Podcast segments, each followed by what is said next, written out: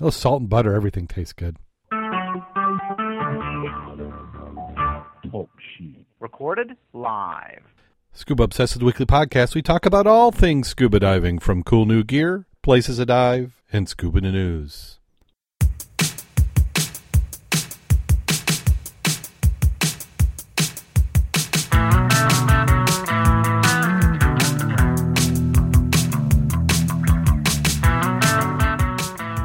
Scuba Obsessed episode 218 is recorded live October 30th, 2014.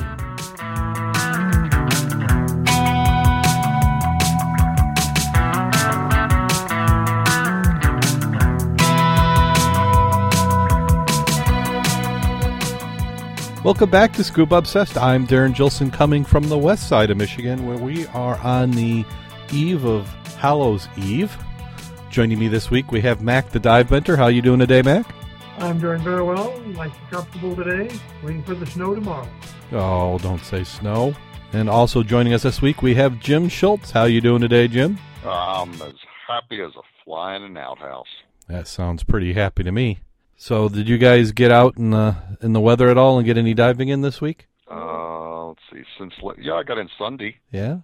Yeah, it looks like I saw some photos out there. So when we get to that part of the show, we're going to have some things to talk about. And um, also pleased to announce that we have been renewed for one more season on uh, the Reno Viola or Reno Viola Outdoor Radio Network 24 7 by 365. You can hear us multiple times each week. If you go to their website, WRVOradio.com or RenoViolaOutdoors.com, you can see the schedule and see when the show plays. And that's a streaming service. There's also a brand new app that's available. You can go to iTunes and you type in uh, Reno Viola Outdoors and it will come up. And it's also got an Android version. So another way of listening to us. So let's go ahead and jump right on into the news. And this first article is that the one I had up first? It doesn't seem like a very exciting one to start off with, but the California, California. I, now, Mac, before the show, I was saying I was gonna have no problem pronouncing all the tough names today, and I can't pronounce California.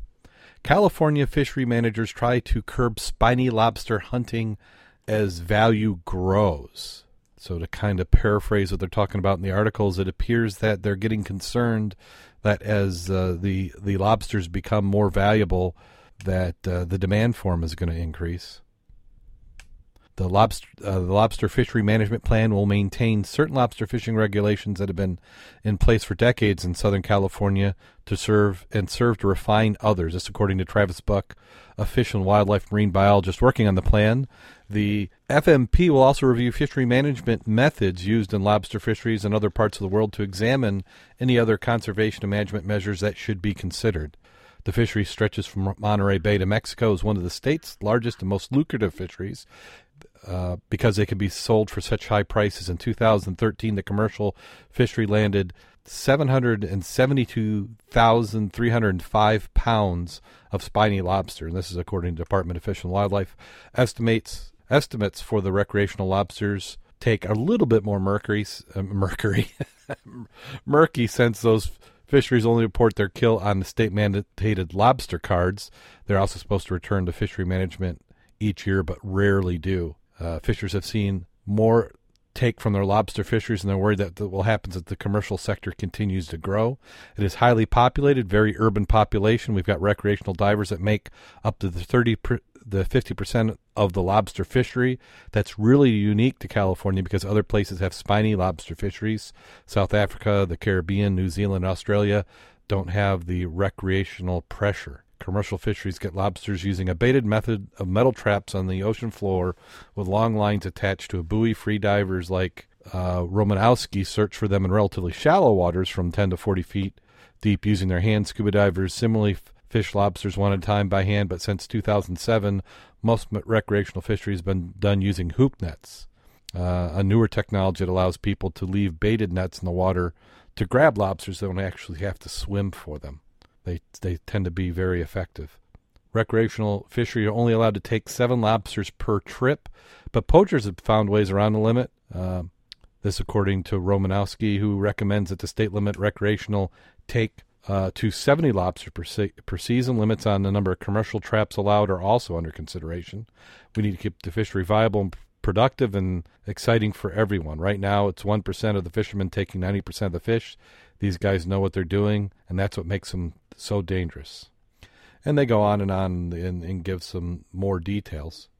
Did I lose you guys? Oh, I was just listening to it. Yeah. Yep, Trying to follow you. paying attention. I think what they said since they can be sold for twenty-five dollars a pound right off the boat. Yeah, that's, that's that seems kind of pricey, actually. They was, they were saying the Chinese market prefers the more meaty, spiny lobster to Maine lobster. I didn't realize that either because I've always liked Maine lobster. You know, I don't know if I've had a spiny lobster You know, with my family from Maine.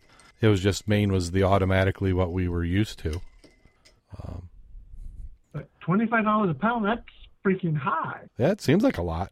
Well, then I'm kind of puzzled by, you know, considering California, which I consider that they have a regulation on everything, and they sound like they don't have one on how much how many lobster you, you catch as a commercial fishing. Is that possible? Well, I said estimates for the recreational lobster. The, the take they do is murky since fishers will report their kill on state mandated lobster cards.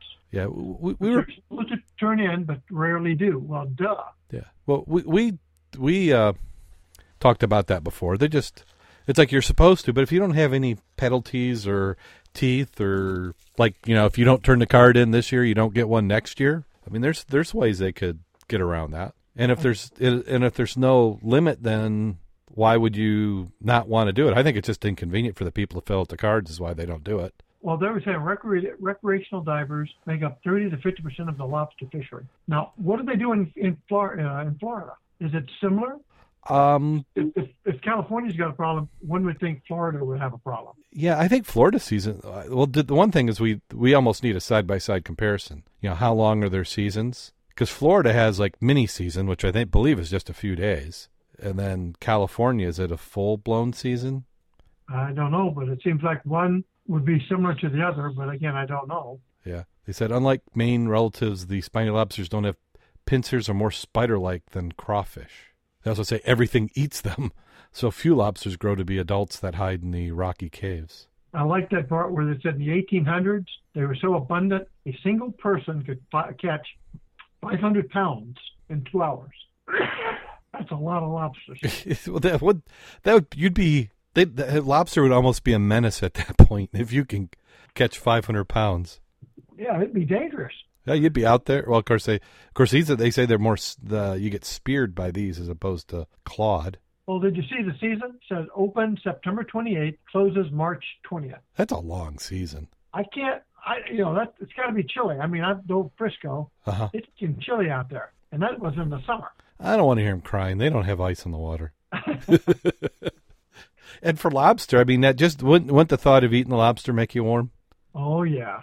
Yeah. So it's I'm trying I'm trying to figure out what the agenda of the article was. You know, is this uh, trying to get are they attacking the you know the the recreational divers or the commercial divers? You know, are they going to come up with a balance? Well, that hoop net fishing is what's doing it. Yeah, well, it seems like they just say do you limit how they can catch? Because I don't believe in Florida you can hoop net, but I think you just have to catch by hand. Yeah, I really don't know. So if somebody knows, you know, drop us a line. We'll we'll we'll do a follow up. I'm not I'm not so interested in it that I'm going to do a whole lot of research on it, but uh, just And if anybody wants to send any frozen lobsters to us so we can check them out, oh yeah difference between them, send them to your address. yeah yeah yeah, yeah we we could uh, verify that they are indeed lobsters and tasty. We could have the butter index. Well, we, we would be able to compare them with uh, our lobsters, you know. Or Yeah, the I've never had a spiny one, so I'd, I'd be more than willing to give you my opinion on a spiny lobster. hmm Just make sure if you ship them, you ship them live so that they arrive live. Yeah Or, you know, send us airfare out. We'll go over there and uh, catch them for ourselves. yeah yeah we could do that. I'd you know put us up for the night. I mean, even though I was just out there a couple weeks ago, I could. Now, what they say the date was September? Gosh, I could have gone out and caught some lobster. Tell you what, you put me out there and put me up for the night. I'll buy my own lobster. You'll buy your own. Well, if you're going to be near the Mado City, the good news is they have a hyperbaric chamber. The Tourism Infrastructure and Enterprise Zone Authority, or TIEZA, has opened the first ever hyperbaric chamber in Mado City, which could be a life saving therapy to scuba divers and hobbyists. The chamber will be used to treat decompression sickness, and they go on to explain it. Which you know anybody who listens to the show knows that it's the buildup of nitrogen into the the ti- the tissues, and then if you let those bubbles expand too rapidly by going too quickly to the surface, you can end up with the bends. So they go on to thank everybody. They'll be charging thirty six thousand for each session, and that would give fifty percent off the divers who are a member of the Philippine Commission on Sports Scuba Diving. They must not have DAN cards there. I bet DAN would would cover you, wouldn't you? Aren't they supposed to? Oh, I'm sure they would, but I don't think DAN charges you quite as much. No, I don't know what was thirty six thousand p equivalent equivalent to. Let's see, the great uh, Internet of everything. Let's see, is that Philippines? Oh, I, I can't type without. I can't type and talk at the same time today. Well, it's a Philippine peso, Oh, peso. and let's see here, USD one PHP is point zero two two three one USD. Okay, that didn't make any. What, what's so? Let's see. Uh, Zero point two two. Point zero two two three one. Okay, so it's two cents, two point two cents. So thirty six thousand times two cents. So thirty six thousand is what they said it was going to be. That comes out to eight hundred and two, about eight hundred and three U.S. dollars. Eh, I, I think that's worth it for not being paralyzed. Yeah, doesn't sound so much when you say seven hundred twenty dollars. or 802 yeah yeah Yeah. it's it's uh not not too bad so it's good that they have it out especially when we've seen in the us that we've got locations that are taking their chambers out and you look at the photo that's a pretty decent sized chamber it's not uh Well, it cost them what twenty million is what they said it cost them. well 20 million again pesos so let's see what that come out to darn i just lost it where i had that all the math okay 20 million That's only forty thousand, isn't it? Probably closer to four hundred. it says $446000 That sounds like a pretty good deal for a heavy duty chamber. yeah Hmm. Yeah, it's a good sized one. It's not quite as big as the the one in Kalamazoo, but it's a still pretty decent sized. Yeah. It makes you think of how much that one in Kalamazoo would be if they had to put it in today. That would that would Yeah. make that about a million dollar chamber. Oh, I bet you. Not to to say anything for liability. And we have the National Oceanographic and Atmospheric Association has removed some marine debris near Hawaii. You, you were going to surprise us and pronounce that word blank Marine National Monument in Hawaii. D- debris? No, the word in front of Marine National Monument. Oh, in front of marine. Okay, well, let's get this article to come up. It says the web page is not available. Somebody must be. Yeah, same I'm getting. Yeah, it's oh, No, no, it's it's a government. You know, was it? Are they? Is Congress talking about doing something again? Is that Nope, what happened? It came up. Yeah. It came up. So the Papa Hanako Mauna Marine National Monument.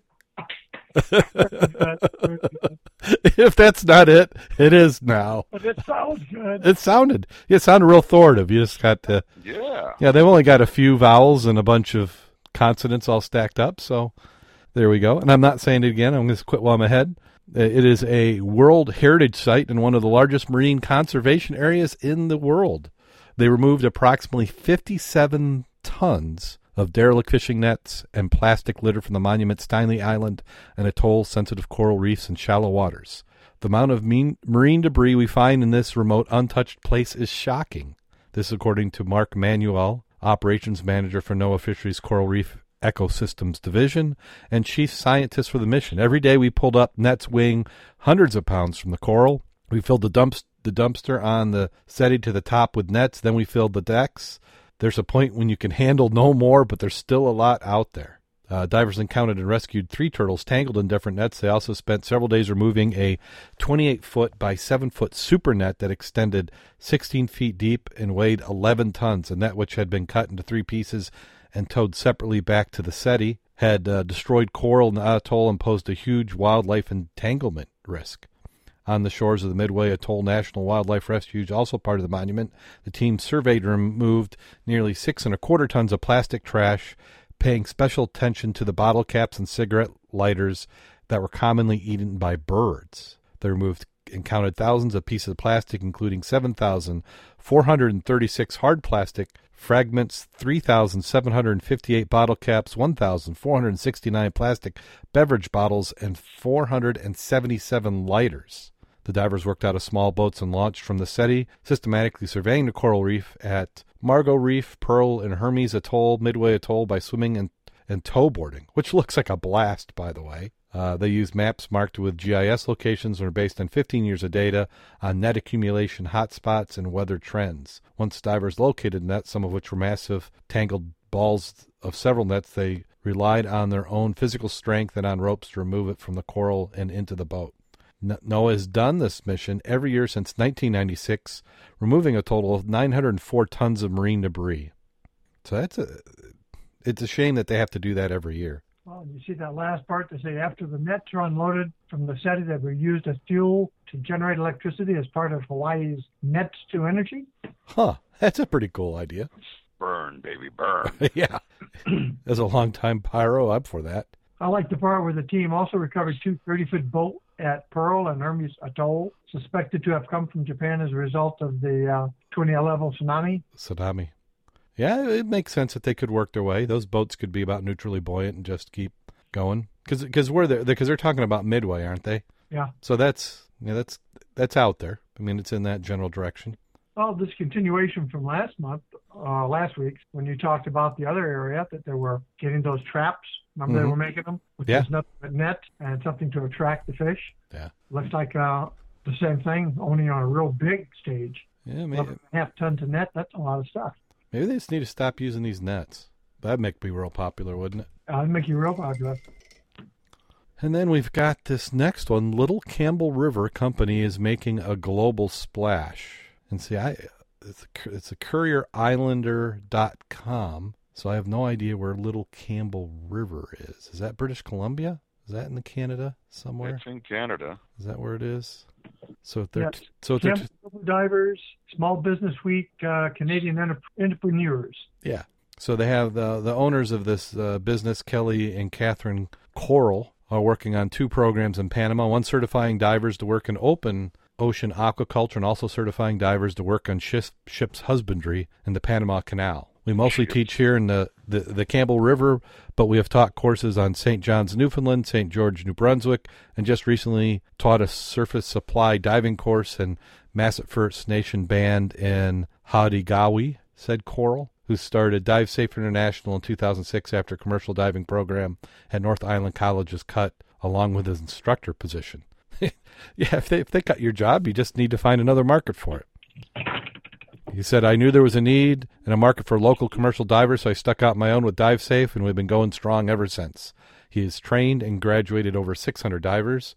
Most divers come from other provinces, and we've had students from Trinidad, France, Ecuador, Russia, the United Kingdom, and the United States. Last year, we trained over 100 divers, making us the commercial diving school the most graduates in Canada.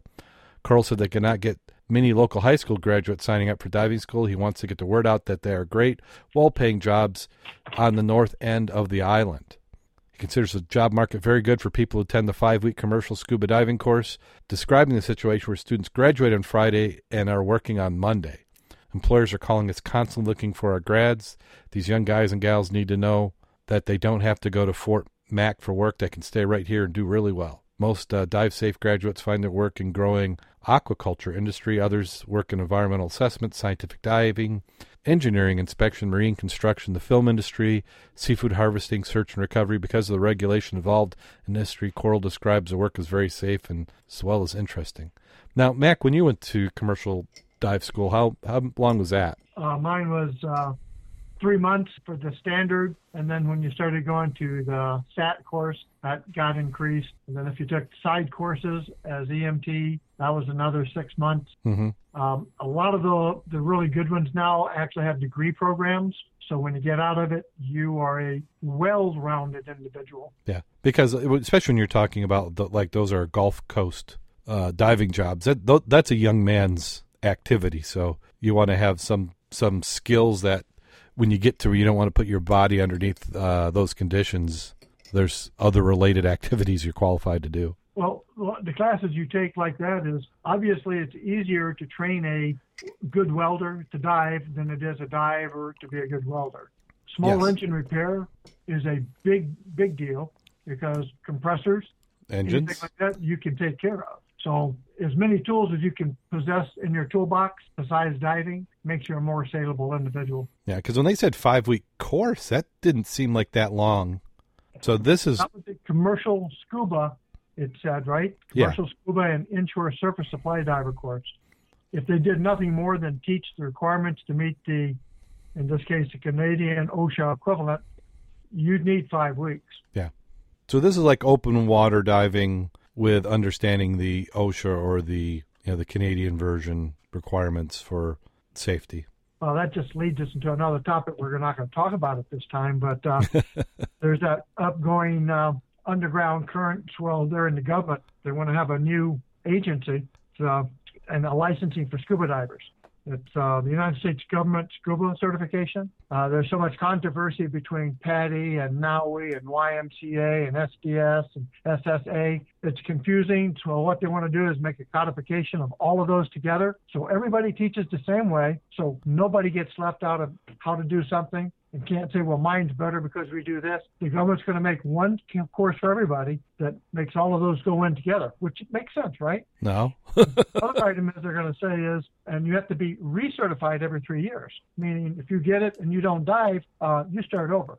So, and of course, there'll be a slight fee for the, you know, for the renewal of your certification that you have to provide documentation for that you did continue your diving. oh yeah, and there's going to be a fee that goes to the government as part of that as well. Well, yeah, that's it's going to be run by the government, so it'll be, you know, uh, fully vested. You'll have the correct forms and applications, and I'm sure it'll we'll be better off for it. So, Now, now, hopefully, PADI is fighting this.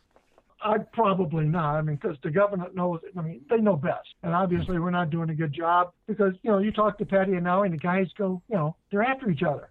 They need to stop that controversy. So, have a governmental scuba, you know, certifying agency that's going to resolve the issues. Wow, I, I completely missed that. I have not heard any of those conversations going on. You're not watching your government close enough. Oh, I, I, I honestly, I've t- I had to take a break for the last uh, couple weeks. I, I've got a few programs that I, I listen to religiously, and you know, you spend about an hour and a half a day trying to keep up on what the government's doing, and it wears you out. It, it turns you jaded, so you have to just kind of do some silly stuff and listen to some pure entertainment for a few weeks before I turn back into it. Well, I, I think we can detox on the fifth, right? Yeah, supposedly. well, if you go the fourth, you should be able to get a politician to buy you a drink. Isn't that the tradition? Chicago rules. Or many of them, yeah. Well, South Bend is, yeah, know, the, you know, we'll get so real local here, but uh, you know, South Bend is was notorious for that. I've heard. Yeah, that no, I'm not looking forward to the anything like that. We need to keep the government out of regulating it. Well, go to Benton Harbor. They'll buy you two drinks, Yeah. Oh one gosh. for each voter. yeah.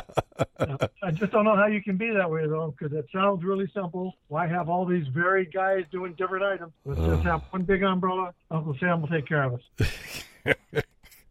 Yeah, and, and if if you believe that uh, Mac is saying that, you can get you know here's his personal email.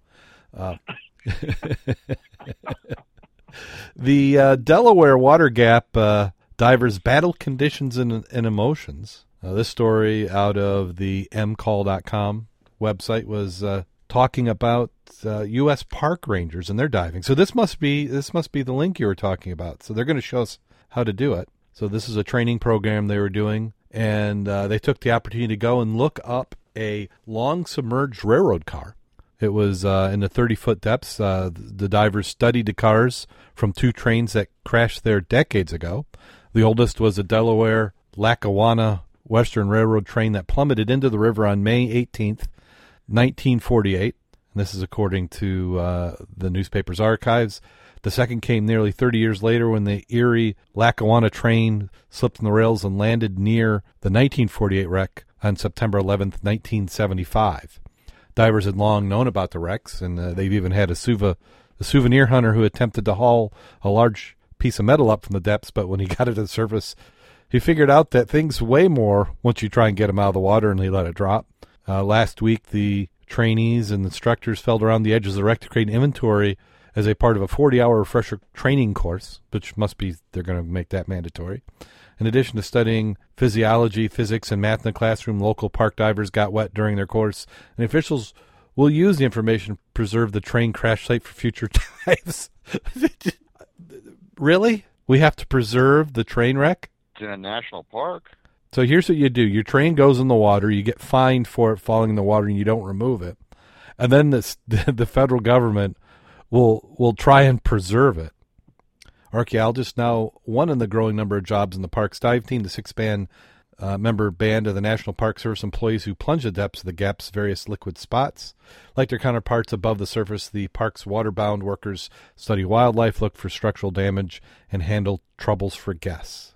Uh, one of their primary roles is pulling bodies out from rivers, lakes, and ponds.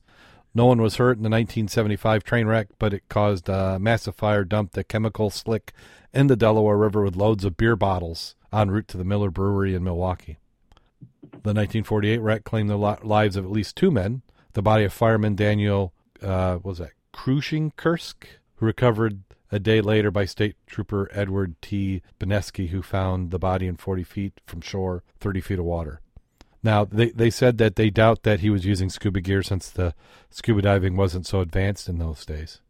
And they go on with some additional features. But uh, I wonder if you can dive on the train. They don't say anything Yeah. about that. Can you? Yeah, it appears so because they're they're talk about divers accessing it and saving it for future divers.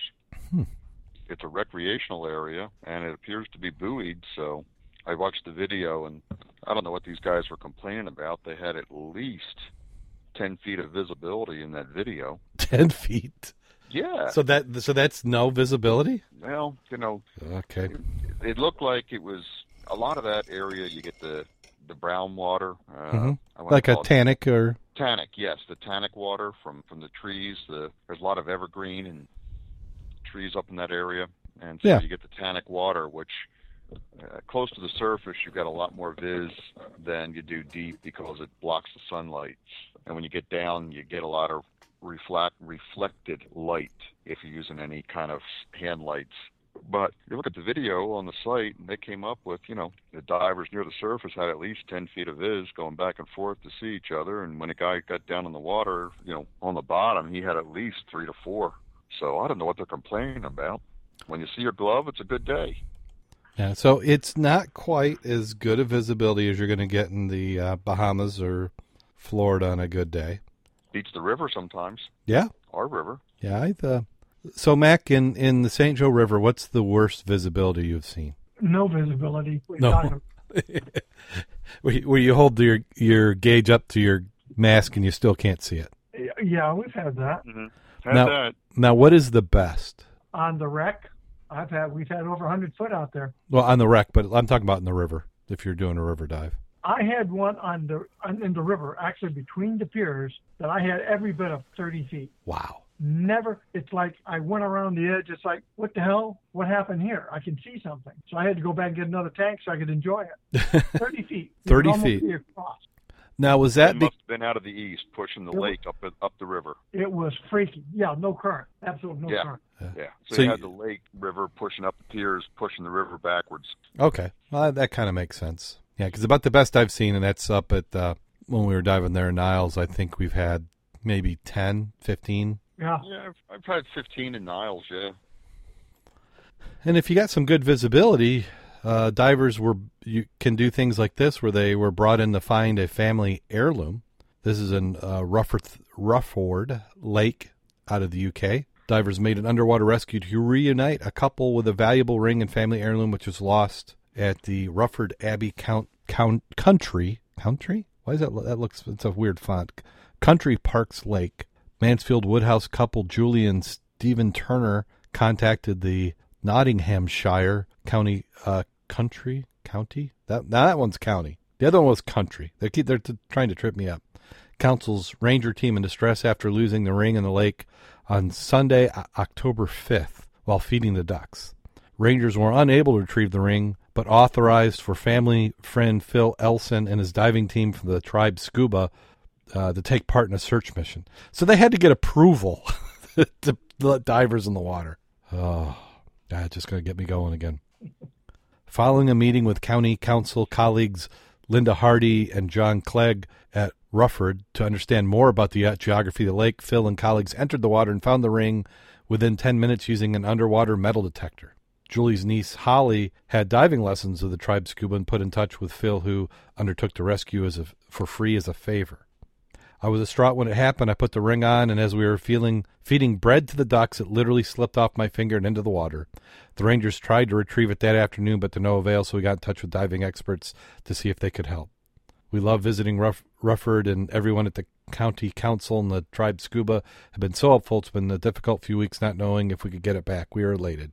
Then they go and t- give a little bit about the history of the ring. It was a 14 karat gold ring with a large opal stone held together by four large clasps, worth about 500 pounds. Well, it's 500 pounds. No wonder it fell off her finger.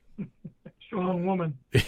Yes, I know it's that's uh, pounds is uh, money. Uh, Phil said I was confident I'd get the ring back, but the water is so silty and so very dark. We had to work inch by inch. The support of the Rangers was vital to help build up a picture where the ring was, so we get it back safely and quickly. Now I'd like to know what the visibility was there, because they're making it sound like it was really bad if they were going inch by inch. But we've been in similar situations where you're looking for something like that, and I don't care if you got perfect visibility. There, it's really tough to find. You're talking about the time we went up uh, towards Grand Rapids that time? Oh yeah, and I don't. I wouldn't call that great viz. No, I wasn't on great Viz, but I mean, that type of scenario you're talking about is what we did. Yeah, and then you're always into it. Like, well, where were you standing when you did this? How far in the water did it go? And then the fact that they had rangers probably out there with nets, you know, churning everything up, trying to pull it in. You know, I'm going to be off for a minute. I'm trying to. My computer just went down, so I'll be back in a minute. Okay, Well, if we're going to take a break, I will be back in a minute too. let's time for commercial break. If you like the show you are listening to right now, you can listen to it and many more just like it on Reno Viola Outdoors Radio. Fishing, hunting, boating, and the rest of the great outdoors 24 7, 365 on Reno Viola Outdoors Radio.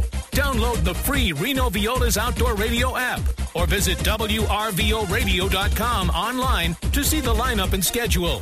That's Reno Viola Outdoors Radio. And enjoy the great outdoors.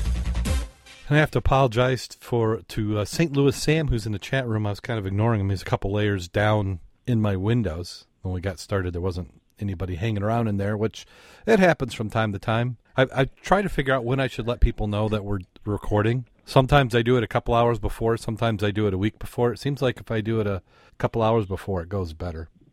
I'm thinking about doing a newsletter that will launch right before we record the show, so people will get a little bit. But he gave us a, few pointers in there that, that we didn't pick up with at the time. On answering the mini lobster season in Florida, he says it's two days in July. Regular season is August 6th to March 31st. So that's a good long season in Florida then. I wonder if there's a limit. I think there is. Um, I can't. I just can't remember what it is right now. Have to get a hold of Dave. Yeah, and then when you were talking about commercial diving, Mac, you, you wanted to know what a SAT course is. Saturation diving in a mini bell is what they start you out, and then you. That's when they're. That's when you go down and decompress, and you stay down there for a week. Now, what Young do you, guy, maybe. yeah. What, what, so, what were you doing in a week while you're sitting in the bell? well, fortunately, I was not. Oh, you didn't have to do that. Didn't I did not take the mini sat because I was not going to go out to the North Sea and live in the bottom.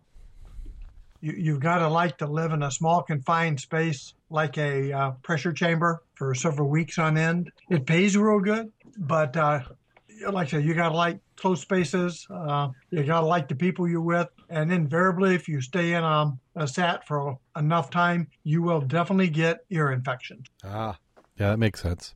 And then some of the items they're looking for now is because of long term uh, high pressure, they were getting porosity in their bones. And that's what they're looking like, you know, looking at now as some of the long term effect for doing that kind of diving. Yeah. So that, that that's that's for all the people who want to do all the long term saturation diving. Now with the internet and uh, you know Netflix and DVDs, it's probably not quite as bad as it used to be. I'd imagine it would be easier. I mean, you got more diversions Yeah. now than you did then. Yeah. Probably a lot of book reading before. And if you got a landline or a, um, a line from the surface so you can get good internet, Yeah. it's got to make a difference. Yeah. And then he was also talking about with the government running the scuba certification courses that there would be a, a continuing ed point requirement as well. Well, yeah, and that'll be only at a slight charge, I'm sure. Yeah, yeah, it's only so many points. Let's see, what do we need to balance the budget? Okay, divers, you can pay. Yeah. So probably what it costs us now for the whole course in the first place is about what they'll want every three years. I just remember when there was absolutely no charge to have your boat inspected for safety gear. Remember that? They charge now for it? Do you do you have to have a license and get a tag on your boat? Yeah. What's the purpose of that other than taxes and money for the state? Well, that's, That's to be able to track the boat should they find it floating in the water. Uh, isn't that also supposed to provide money to provide the services to Oh, yeah. make sure you stay safe? Yeah, it's, it's you know, the- isn't it for all those boat ramps and stuff? That's launch fees. That's different, isn't it? There's a fee, whichever way you look at it. So well, you got to admit though, as long as you know, right now you're a diver. As long as you got an empty tank in your closet, yeah, this would end that aspect. You ain't no diver if you don't have a current C card. so that we do is we sell a little LCD plate. So as soon as you're not, you're no longer paid your fee, then it would just your diver plate on the front of your car would like turn off. Well, I'm sure, and I'm sure they wouldn't use your social security number as a tracking number. yeah. They know where you are and how you did it. And I'd, I'd like it. I, it. It looks like the little hologram would be really neat, you know, of your face and stuff. Uh, this next article is the Smithsonian.com, and they're talking about an Arctic Explorers Journal that was found in melting ice. George Murray Levick served as photographer, zoologist, and surgeon with the North Party.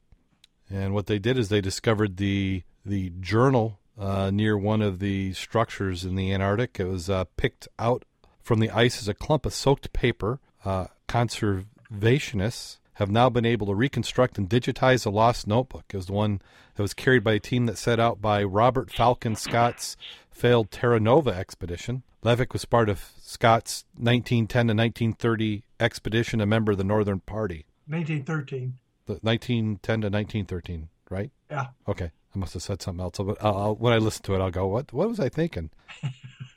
they said the notebook contained his pencil notes detailing the date, subjects, and exposure details for the photographs he took during the 1911 while at Camp Adare before undergoing the harsh winter in an ice cave on the inexpressible island. On Terra Nova mission, Scott lost his life in a bid to reach the South Pole. Levick survived, says a trust going on to found the British School ex, Schools Exploring Society.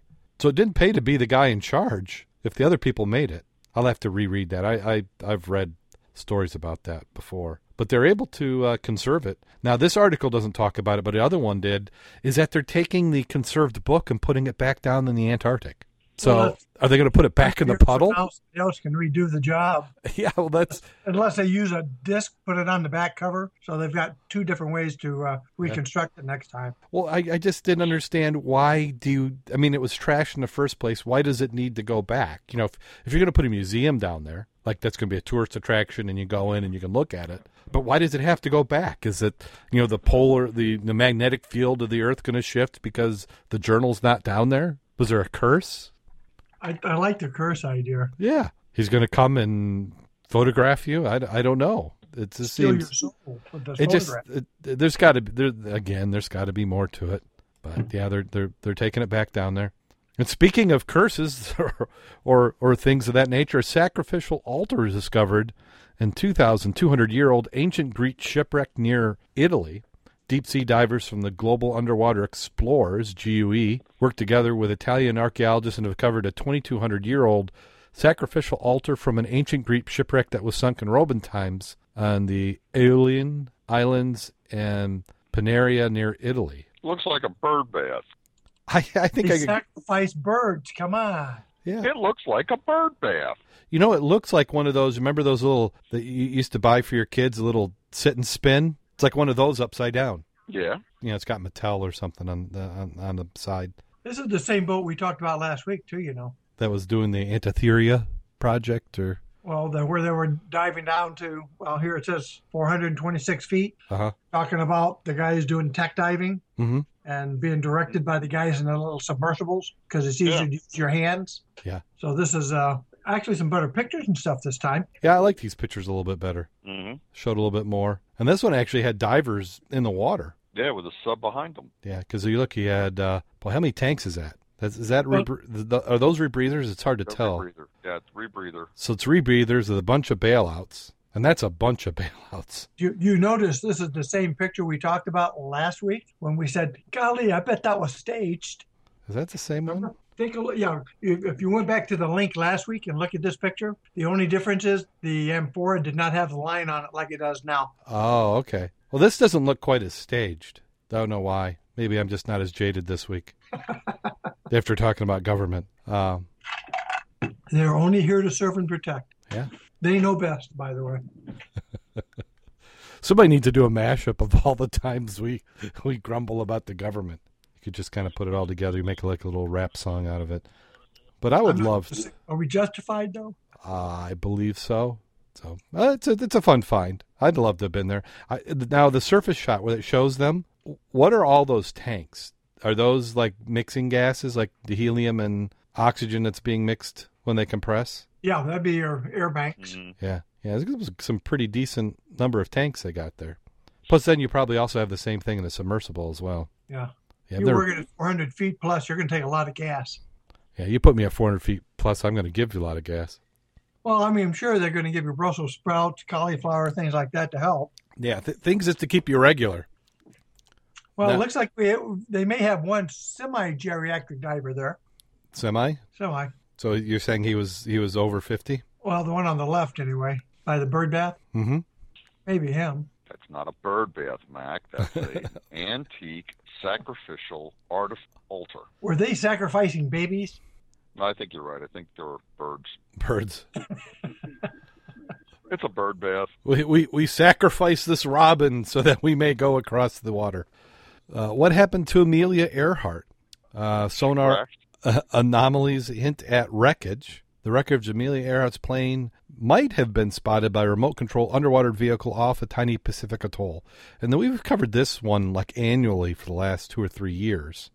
And this is also talked about on the aviation boards. Yeah. You know, It sounds like they're they're narrowing in on it. So you think? I mean, I want to believe, but they they're they're kind of like us in that uh, wreck uh, that we keep saying that we find in in Lake Michigan. And uh, when I say that, what's that? What's that one? The Griffin. The Griffin. Yeah. Yeah, mm-hmm. it, it, it seems like every time there's like a bolt or something, it make they try to make a big deal about it, and at some point, people get numb. So hopefully they've got something because it, it's it's like they always announce too soon. In June 2015, the group plans to sail the research vessel for a 24-day expedition to investigate the anomaly with a remotely operated vehicle. So that's why they did it. They've they've got done with one, and they're already needing to get funds for the next one. Yep. The underwater anomaly detected off the coast of the tiny Pacific atoll, uh, the Nukamoro Ro, Roro Ro, Rutro, uh, could be the wreckage of Amelia Earhart's aircraft. It is right size and right location according to the International Group for Historic Aircraft Recovery. Discovery of the aircraft could be put to bed one of the greatest mysteries of the 20th century. She disappeared in 1937 along with her navigator Fred Noonan during an attempt to fly around the world. The pair headed east from Oakland, California, in a modified twin-engine Lockheed Electra 10E. All communication was lost with the duo during the final leg of their journey en route to the Howland Island in the Pacific, where they were last seen in Lae, New Guinea. Th this new expedition was prompted because of a shard of aluminum. When Earhart stopped in Miami at the beginning of her around the world voyage, she had windows on her plane placed, replaced with shiny aluminum patches. More than two decades ago, a piece of debris was found on the island. We're going to proceed with the assumption that we have a piece that of that airplane. His colleagues think the aluminum shard is another reason to keep searching for the plane around the island. The underwater anomaly was detected as sonar off the coast during an expedition in 2012 at a depth of about 600 feet. So this isn't even new information. This is the the same information we had before. I'm just curious, what kind of unit did they have that picked up a shard of aluminum at 600 feet? Well, I thought they said the aluminum came to shore. Yeah, that came to shore. It's the uh, anomaly they're getting is at 600 feet, Yeah. which they think maybe the plane sliding after it slid down the. Yeah. Hill. They, they've also got photos on the island with something that looks like a, a plane sitting out offshore. And then they also had where they thought it had slid down, you know, off an edge and the different things. So it's and then there were bones on the island and they they've they've had quite a bit. So it's very possible. They just it's like everything has been circumstantial and not quite the the meaty evidence you need to say that is it for sure. Yeah, I mean, considering you had a war war out in that area, and I'm sure there was a lot of Japanese planes, American planes, Mhm. Russian planes, lost, shot down, fell down. So uh, a small piece of aluminum is going to make the difference. Now, when does aluminum start getting used in any volumes? I don't really know. Because I can remember, you know, the, since we're talking about weird things, aliens in Roswell, New Mexico. That was what got everybody on that thinking it was alien. Was aluminum. I mean, aluminum. The what was it Napoleon gave a gift of aluminum to the United States, and it was you know the, the value would today would be about a million dollars because of how rare aluminum was at that time. So between Napoleon's time, you know, and the and then in the 30s, you know, aluminum had started to become a little bit more common. So that does it for Scuba the News. We do have one other article to go over, and this is potentially cool scuba gear. This is a underwater sports car, a 1.2 million pound submarine that was inspired by the James Bond Lotus. And they say it glides along the seabed at 75 miles per hour. It's a zero emission submarine sports car. Powered electric motor can reach speeds of 121 kilometers or 75 miles per hour. So the propellers, two water jets provide lift. Has onboard laser guided sensors to enable cruising along autonomously. I don't know if I believe that. Will it stop when it sees something? The submarine car, which was of course inspired by James Bond, plane's the only vehicle that drives underwater as well as it does under land. I think they ought to invite us out there to do a trial. Yeah, I think I think we need to give it a, a go. Or or it needs if it can't work in Lake Michigan, what good is it? so they can bring it out here. You know, it should have a depth rating to go down the max wreck. Do they say how deep it will go? Well, I imagine you can go as deep as you want since it's a uh, wet sub. Yeah. You know, at least I think I'd make it a hard top so I could put an air bubble in so I'd have my face, you know, clear. I think so. Or you could even do it like as a uh, yeah, you could do it like a like a like a communications booth. Mm-hmm. Of course, uh, the, you probably would have to have so much mass to be able to sink it. Would be part of the problem. Interesting. Can you imagine what that'll cost? Oh yeah, that's ridiculously expensive. Yep. And then the the article has a bunch of other underwater cars in it. Well, I think for what you pay for that, we could buy some really, really nice DPVs, Yeah, I think so too. Buy a lot of them. uh, like the the ones they use in the uh, caves Mm-hmm. that we talked about that a couple of months ago. I think. Yeah, yeah. I would- take a couple of those. Oh man, would you? And I, Yeah, the, the the chat room is saying that's probably on your Christmas list. among other things. Yeah. And I then do, peace and a puppy, right? and then do you need a, uh driver's license to drive it? Only if they can catch me. I just have a hard time believing 75 miles per hour is what it's going to get in the bottom. I don't know. Yeah, I'd like to see it. like to ride it. Okay, so that does it for Scuba in the News. And if you like that, you can always follow us on Twitter at Scuba Obsessed and also on Scoop It, uh, S C O O P dot I T. And uh, I think it's forward slash M forward slash Scuba Obsessed. And you can follow us on there. You can get to it. Just follow Twitter and, and you'll find it that way. So let's talk about some diving. So this last Sunday, you guys got in the water? Well, I did on Sunday. Mac and I both got in what last Thursday. I think we talked about that on the show. Mm-hmm. Then I got back in on Sunday, uh, same general spot. Found a real nice embossed bottle. I called it a torpedo, but Mac corrected me. It's rounded bottom, but it's straight sides. Okay, so what, what's so the the rounded bottom with straight sides is not a torpedo. What is it? Mac, Call it a call it? cylinder round bottom. A silver round bottom? No, a Cylinder. cylinder round bottom. They do refer to it as a torpedo, but the true torpedo has more of a pointy end. But I'd take that bottle he found anytime. He has not found a hutchie, but No. he's got a round bottom that most of the guys in the club have not even seen. Now I have found a round bottom before. I found one last week under the bridge also.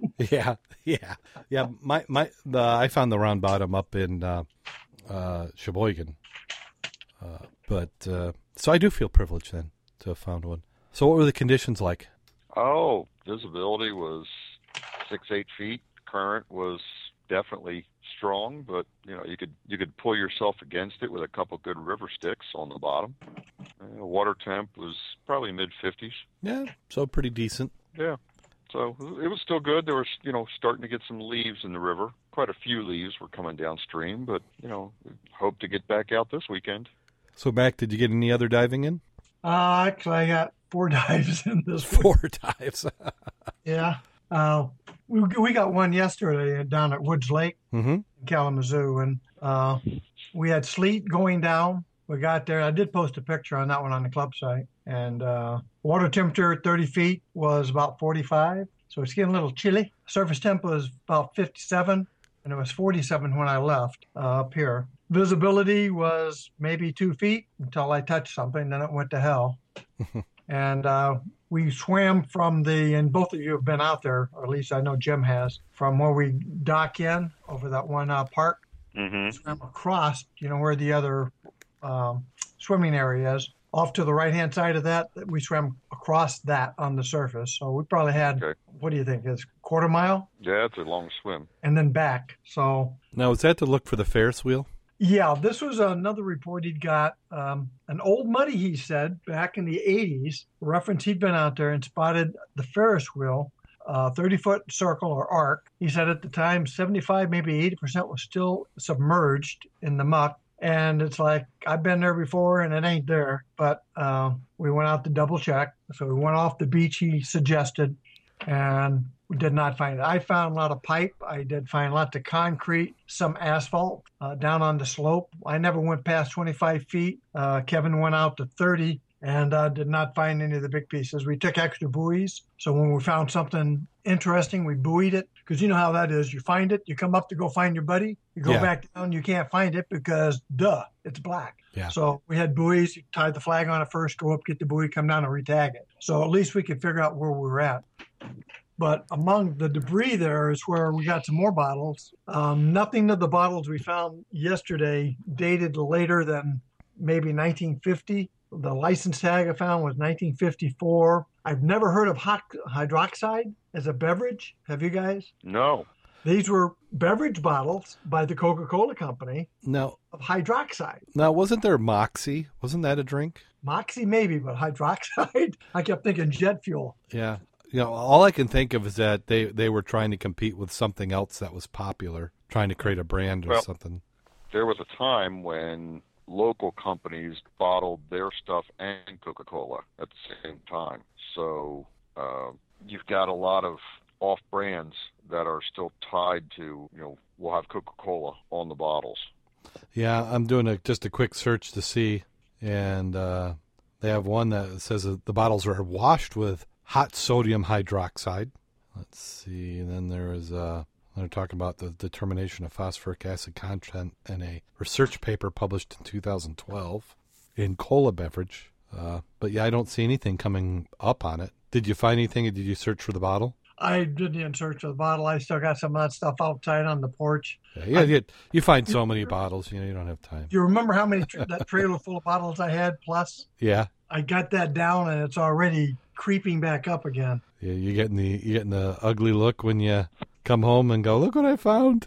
Well, no, I'm pretty much farming a lot of that out as soon as I get it anymore because I'm finding takers. But uh, I, I I did almost make the mistake of of uh, releasing one of my bottles to somebody I won't mention his name because he calls me something that has to do with Indians. Uh huh. That was a, a Christmas Coke, December 25th, 1923 bottle. Now, did you val- did you figure out a value on that one? Well, depend. You know, they say they're common, but how many guys have found them? They say the value is like seven to ten bucks. Well, I've got five dollars for the standard cokes. Yeah. So I can't believe that's an accurate description, especially if you get one that's not chipped or anything. Yeah. And I think they made them for like three years, 23 to 27. Jim, you know that. Well, you looked that up also, right? Uh, yeah, I looked that up. I sent it to you. Now, now are They were those for the, a number of years? now they only made those during the Christmas season, right? No, Oh, okay. they they made those bottles for three. I think, as Max said, three years between 23 and 27. That was the renewal of the first patent on the bottle. And again, though, the, what I'm doing now is I'm looking for uh, Norman Rockwell, the one for Santa Claus drinking his Coke. Mm-hmm. That's where it got the famous part from. So I'm going to get a small picture of that. I'm going to take my best Christmas Coke and put that with it, and then then I don't need any more but one of the bottles. Yeah. But I found one the next day too because I dove after that. Oh, jeez. Another Christmas Coke. yes another, which was really weird. Uh, like I said, I, I think Jim, we dove. You dove that time with with Marybeth, right? Yeah, that was Saturday. Right, because then I dove Sunday, say Friday, Sunday, Monday, and then Woods Lake. Yeah, that's my four dives. Yeah, Monday you went back out by your by yourself, didn't you? Yeah, I do solo a lot. You know that. Yeah, what'd you do Sunday? Did you do the river Sunday? Yes, I did. We didn't see any any treasures from Sunday or Monday. Oh yes, I did. Oh, see, those are the ones that don't make the website. Oh no, they made. I think I put some the, of those the gold on the. Uh, doubloons and Well, you know, so far now, I've actually that 190. What did I say? Uh, 1903 half dollar. That was pretty nice. oh yeah. And then I actually found some tokens there. I love that. It's Now, like- now, half dollar actually probably has some silver content to it. yes, yeah, Uh, back when they knew how to make money. yeah, real money.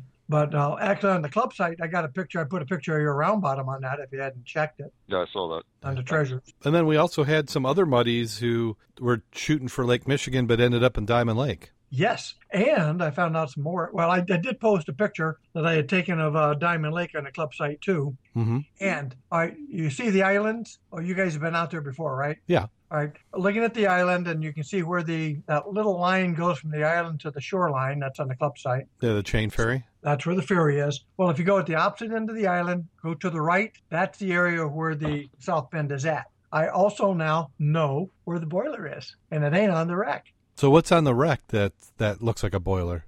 Well, you know, the, that's not the original location. You know that, right? Yeah, yeah. I talked to uh, the, Iser the and them moved it over there years Yeah. and years ago. yeah. They, they they floated. That's why there's the ropes on all the pieces. They they floated up and put it together because they wanted to use it as a spot for their students to to dive on. Right. But there's a part of the boiler that's not on the wreck. Okay. Uh, and you I- found it? I will I will take pictures and then I will show you where it's at later. Ah, yeah. Because that might make that might make a good uh, course to put out there in the water. Do a line Well- between. That's more information for whenever you do presentations on different lakes like Diamond. So we can also show a picture. We can't show a picture of the old boat because we don't have it. But if we can show part of the boiler and stuff, adds a little more history to it. Mm-hmm. Yeah, because I'm pretty sure the I've seen part of it because didn't it have the heat exchanger tubes? Yeah. Yeah, but it's it's all blown open. I mean, it like anytime a, a boiler hits the water, it uh, doesn't do it really pretty. Yeah, because the picture under that one, that's that one there Jake took with the phone. I didn't even know he was down there. He was throwing rocks at me, trying to get my attention. But that's the area that uh, the Cokes came from. Hmm. It's it's amazing how many bottles we've pulled from this little stretch of river there. Well, like you said, how many bottles don't we pull up? There's so many junk ones. We Oh, just yeah. don't miss, not counting the broken ones. Yeah, and, and I bring up as much as I can. I mean, I have literally had that bag, that catch bag, so full. Yeah, I'm I'm like bouncing on the bottom. If they would give me a dumpster, I bet we could fill that up on a weekend. Yeah. Oh yeah. And I'd love to do that just to get rid of the crap. Yeah, because you want to get rid of the junk because then as it as it works its way down, you can get to the new good bottles.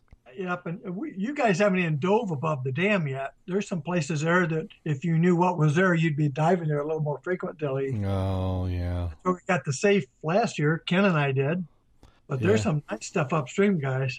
Okay. Yeah. We'll get there. yeah. I You got know, what I want to do is I want to hit the uh, the other bridge before they get all that construction in there and start tearing it out. well. They got tear a de- everything that's laying there now. they got a detoured now, so you the, there's no traffic going over the bridge. And Right. you're also blocked from going under the bridge. How? They've got barriers. Oh, so they So you mean along the But- road, along the roadway? Yeah, well, the road and the and the uh, walkway, but you can sort of walk around them. And on the Well, I was weekend, just- nobody's there to stop you. Yeah, I was going to say on the weekend that would be the time to dive it when there's nobody around and you're not going to interfere with their work or you're not going to have something dropped onto you. yeah, we're just rebels I'd with like to get in there and get in there and uh, dig that a bit before they get in there with the heavy equipment and start digging it. You Yeah. guys haven't dove the second bridge there, have you? No, I've never done the to dive. railroad. I've never done the railroad bridge. No, no, no. You know what I mean by the second bridge? By that bridge bridge? The concrete bridge is not the only bridge there. Did you know that? Um, well, I mean, I've if you walk on top of the bridge, get down halfway to the left, look over, you'll see the pilings where an original bridge used to be. Have you guys dove that section yet? No. unless I dove it with you. I mean, I've I've gone under the bridge. You know, we did the drift dive. No, no, the drift dive wouldn't have got you on that side. There's a when you're up on on the top, the visibility was pretty good last year, so I got some pictures of it also. You can see the outline of the pilings that went like on a 45 degree angle from the center of the bridge around. And if you dive that section, that's a little totally virgin area, sort of. But you got to watch out because when the current's fast, there's a lot of snags out there. You can get yourself in a in a heck of a hurry really quick. And Jim, you know that from the under the center of the bridge Yeah. you got those you got a couple of those tree limbs there you don't have any clue that you went past it until you drop down. Your flag goes behind you and gets snagged, or you're backing up with the current, and then you realize you just went under a tree. Mm-hmm. Yeah, see, that's that, that's when it's I, I not my favorite experience to be under the trees. Oh, No, and that's what I mean. When you got you know a couple of feet of visibility, you can work it. But when it's fast current, that is not where you want to be, people. Yep. I mean, you get snagged, and like we're you know we're bringing Mary Beth along, getting her squared away. She's she's getting much better at it now. You you don't press it. No. But if you get snagged, as long as you got air, you, you got time, and you just get out of your gear with the regulator, abandon the freaking gear because that's what snagged. You're not snagged, your gear is. Right. Take a good breath and then get the hell up. Leave the gear alone. Yeah. Don't try to save the gear. Yeah. Mac Mac will find it later. Well, that's something different. But Well, it sounds like you had some good dives. I'm j- I'm thoroughly jealous, and I can't go diving again this weekend. So I think I need to put the following weekend on a calendar and make that a diving weekend because I am way past due, and we're getting close to the turkey dive season. Yep. well, there's a couple of more places I need to be diving before the hard water sets in. hmm How's your ears, Jim? Doing all right. I'm ready to get wet this weekend. Um, uh, let's tomorrow. see. Uh, this weekend, we all we have IDPA on Saturday. You participating in that? Uh, I haven't decided. Yeah, we're going to Crown Point on Sunday. So for those of you who want to keep track of what uh, the, the guys have been doing, you can always go to the Mud Club, mudclub.scubaobsessed.com. If you want to see what that not quite torpedo bottle looks like, click on the treasure link, and it's a first photo, at least on this week, October 2014. Ah, that's a nice looking bottle. It is, isn't it? That It is. is. And then you can also follow us on uh, our website, www.scubaobsessed, which I am in the process of making a new version. So hopefully, I'll if I can if I can get two days uninterrupted, I should be able to have that finished and and relaunched. All the old articles will be there, plus the ones I have missed, and we'll have some additional items and features as well. Oh, Uh, I do have a side question to Jim, real quick. Sure. Have you got it? Did you have any more feedback from that uh, lady from the TV station that covered No. the uh, event? No, I haven't heard any more back from her after you sent her her mess the message. Yeah, because I looked for the video of the of the water jump, and I was going to send her one of a, a straight landing, but I told her we, I couldn't do a, a scuba water jump until at least next year. It's too early to do it this year. Yeah. So I really hadn't heard anything back from her on that. So if you hear something, let me know. I'm curious. Okay. Yep. And we've got the Southwest Michigan Underwater Preserve website, which is dive SWMUP, isn't it? diveswmup.com. dot com, and that's the Southwest Michigan Underwater Preserve, and that will show you the shipwrecks that we have in Lake Michigan, which I don't know if we're going to be able to get back out on any of them. That was Bob this weekend trying to get on the Havana for one last time, and I kind of think we may have missed it. They may be put to bed until let's see. Should we do a prediction now of when the first dive in Lake Michigan will be next year, not including a pier? Can, oh, I was going to say if you don't mean the pier, because I think we're going to try to get out there on the pier, at least the North Pier, uh, in November. Oh, November. Yeah, I, I, Just this weekend, basically. Yeah, yeah, we're just we're yeah we're in November this weekend. Yeah, the the pier. I mean, it counts as far as Lake Michigan, but not quite a ship a shipwreck type True, of dive. I, I definitely want to get out there when the ice just breaks, Mhm. like Bob did before, and then dive under those ice flows. That ought to be fun. yeah, and it'd be nice if you can do that and also have the backup of having a boat out there with you. Well, absolutely, and tie it to the boat so that don't it doesn't go under the ice. Yeah, yeah. You you there, there's a lot of ice that would take to get that boat underwater. Yeah, and it's nice to have a come home button. That's a, that that boat makes a giant dive flag. Okay, well, I think we're getting to that time of the show. Unless you guys have anything you want to plug. Uh, let's see, Jim, you got something coming up? What on the sixth? Oh, let me look at the calendar for the uh, Salvage committee up at in, in couple Lancaster. things coming up. Yeah, uh, let's take a quick look here at the calendar. What time is that meeting, by the way? Uh, one o'clock. One o'clock. All right. So November the sixth, Underwater Salvage Committee is meeting in Lansing at one o'clock. So I'll go up, sit in on that one, just as an observer. And then I think there's a couple of conferences coming up on the weekends, but I don't have them on my calendar. So we'll have to go back and check the notes on those or check the, the links. Because I think Ralph was going to be in to speak at uh, the one in Ohio. Yes. Uh, well, that's another little item. We need to put that on our uh, events for Calendar. next year because Our World Underwater is already scheduled. Uh, Diver Showcase, you know, the 4T horses, that's on the schedule. The Scuba Fest in Ohio, that's already ready. Yeah, they've got them all pretty well booked by this time. Yep. Not just a matter of figuring out who's going to be uh, talking. Yep. Most of the quarries are already shut down now. Oh, really? Yeah, some of them will have. If you go watch their websites, they'll have special events. But yeah, I think as far as for daily diving, yeah, they're all done f- for the season.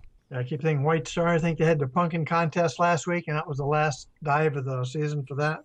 Yeah. Official. Yep. Unless they got some good ice, and then they have some special diving for ice. Yep, out some ice diving. And again, I did another season. I couldn't get to uh, visit Rich and Dave uh, over at White Star. I've got to get over there. So I, this next year has definitely got to be it. I'm gonna. You know, if you chisel it in stone, does it make you more motivated to go?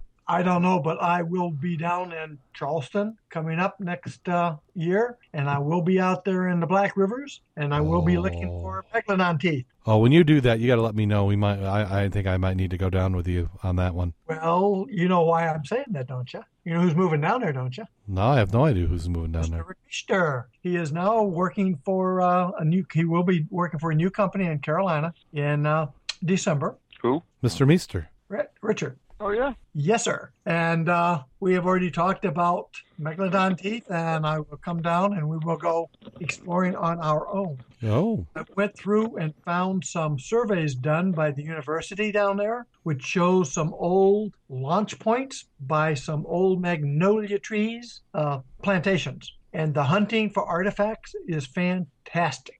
hmm. But we know that when we go to those couple of places for the megalodon, we know we have to watch out for the alligators. Though. So I prefer to go when they're not mating because they're more territorial. yeah, Well, yeah, and you know what I mean because you were there with me. yeah. Yeah. When, when when when he's telling you, yeah, get up in the mud and take a fin off so you can hit him with it. Yeah, like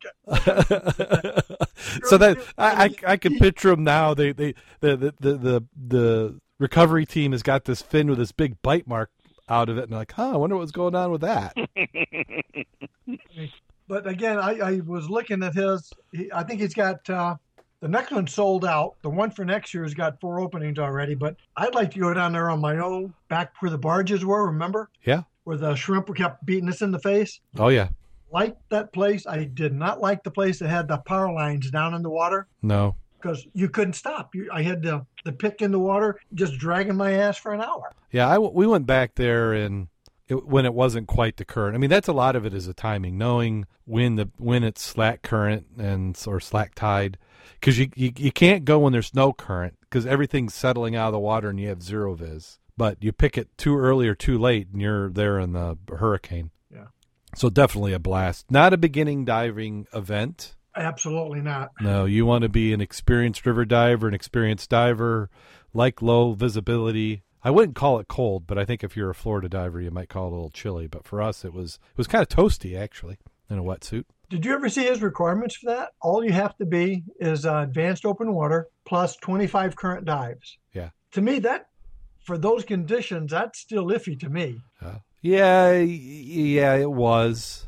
Well, and you look at it. How many? T- every time we've gone down, we've had a diver who has not been able to do the dive. Yeah. Uh, or I don't say can't do the dive. They may have done a dive, but they weren't comfortable and they didn't finish it out. Yeah. Yeah, because it's a little bit different experience when you're on a boat and he says, "Get in and get down." Yeah. Deep and, and it's moving like crazy. And he said, Oh, by the way, that may not be a log. It could be an alligator. So don't push it too much. Yeah, and it's Yeah. uh, and it, and it and you're going in and it's it's before the sun comes up, so it's dark. So it's a it's a night dive. So if you've never done, like, to me, you should have done a night dive. You should do both high current and low current river dives. You should do zero visibility dives. You, you should have all that sort of experience before you do that the Cooper River. And know how to fill a goodie bag at the same time. Oh yeah. Oh yeah, that, that that's a technique. Now, if you're diving with us, you don't need to know how to do it too good because we don't want you taking all our teeth. And we teach you better in the current's not as fast. Yeah, yeah. So okay, yeah, I definitely have to do that. So I've I've got some. I've built up some vacation time this year for next year. So So, as a side note, Wolf's is looking for a repair boatman for the Zodiacs, and they're looking for a new guy at the dive shop. okay, So, if you know somebody who's got an interest, uh, you can pass that information on to them. I don't know if there's a finder's fee or not. hopefully there is. They give us good deals, maybe. So, but that, so back with Richard, is is he going to a dive shop or Is he doing something No, else? no, he's going to be working for the Zodiac. He's got a nice little title uh, because he's very versatile and he's a very knowledgeable individual on many avenues.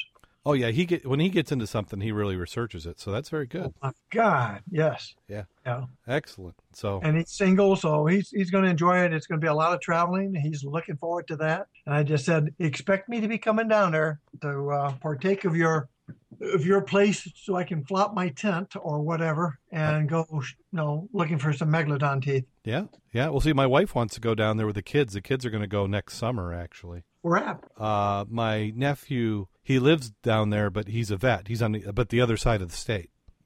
So you know, ditch the kids on the other side of the state with my nephew, and then go over and do some diving. Yeah, but three day trip I think would be good down there. We could do some good diving. Yeah. So here we go. We're ready for the joke. Yep. Okay, this one is uh, some more from Rod. He's he's on a roll. He's he sent me a few, so we got some banked up before I have to dig into my my moldy archives. And uh, so here we go, a joke from Rod, and and this one's a series of jokes. So you'll kind of see them; they'll they'll, they'll roll in. So you know, as as your oxygen starts to deplete, you'll you'll just have to hold your breath for a minute, and we'll get to the end. Went scuba diving the other day, and I went deeper and deeper until I saw the most magnificent sight. A beautiful mermaid, probably the most gorgeous creature I'd ever laid eyes on. I thought of asking her out on a date, and I took one look at my pressure gauge and realized she was way out of my league. And a friend of mine has been offering me free scuba diving lessons for years now and told me that we can start next week. I'm not going to hold my breath. And I was diving last week when a very large aggressive fish started chasing me. This continued till I far- found a large bommy that I was able to get behind as I studied and he was swimming around, preventing me from escaping. I soon realized I was in a serious predicament. I was stuck between a rock and a hard place. And why do sharks not eat divorcees? Because they're too bitter. And then finally, one from uh, his home country of Ireland. Paddy is having trouble getting anyone to sign up for the specialty courses in his dive shop. So he put a sign in the window free sex with every course. The next day, Seamus comes in, pays for a deep diving course, and asks for the free sex. Paddy explains, Well, I, I've, I've thought of a number. If you can guess it, you get the free sex. So Seamus guesses seven. Ah, you were close. I was thinking number five. And then next week he comes back and signs up for a navigation course and guesses three. This time he says, Oh, you were close this time. I was thinking of the number two, says Paddy. On his way home, Seamus stops up at the pub for a few Guinnesses and tells his mate Connor he thinks the whole thing's rigged. And Connor goes, Oh, no, it's not rigged at all. Sure, my 19 year old twins won twice each last week.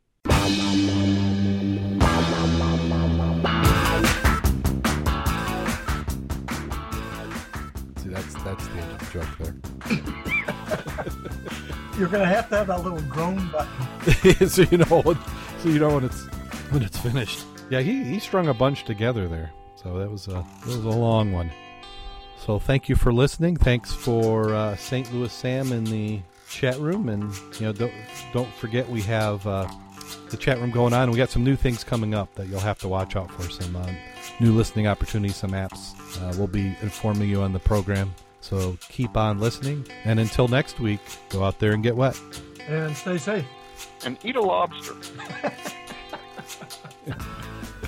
$25 a pound, huh?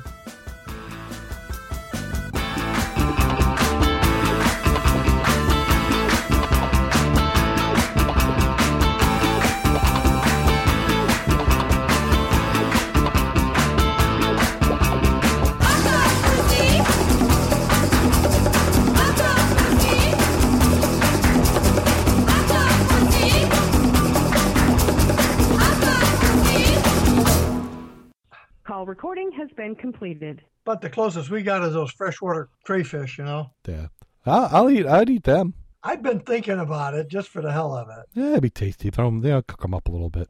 Oh, salt and butter. Everything tastes good. Actually, I found a couple of those the other day, uh, mucking around under the bridge. I don't know what I dug into. It must have uh, been a fish. I didn't realize it had dug into the bottom. So I'm just groping and just yanking stuff. I grabbed this thing that was trying to grab my hand. It looked like scared the mm. out of me for it. Startled. It didn't scare me. Mm. Startled.